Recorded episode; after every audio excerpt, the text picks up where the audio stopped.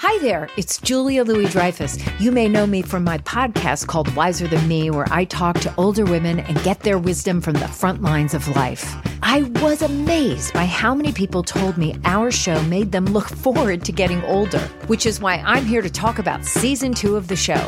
Sally Field, Billie Jean King, Beverly Johnson, Ina Garten, Bonnie Raitt, just to name a few. All hail old women. Wiser Than Me season two is out now from Lemonada Media. It's Merriam Webster's Word of the Day for April 13th. Today's word is cubit, spelled C U B I T. Cubit is a noun that means any of various ancient units of length based on the length of the forearm from the elbow to the tip of the middle finger, and usually equal to about 18 inches or 46 centimeters.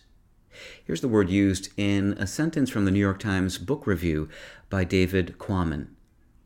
Noah's big boat, 300 cubits long by 50 cubits wide by 30 cubits high, and jammed to its gunwales with wildlife, has been a favorite metaphor among books about biological diversity.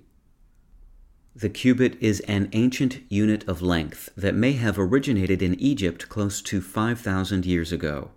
Cubit can refer to various units used in the ancient world, the actual length of which varied from time to time and place to place, but which was generally equivalent to the length of the human arm from elbow to fingertip, roughly about a foot and a half.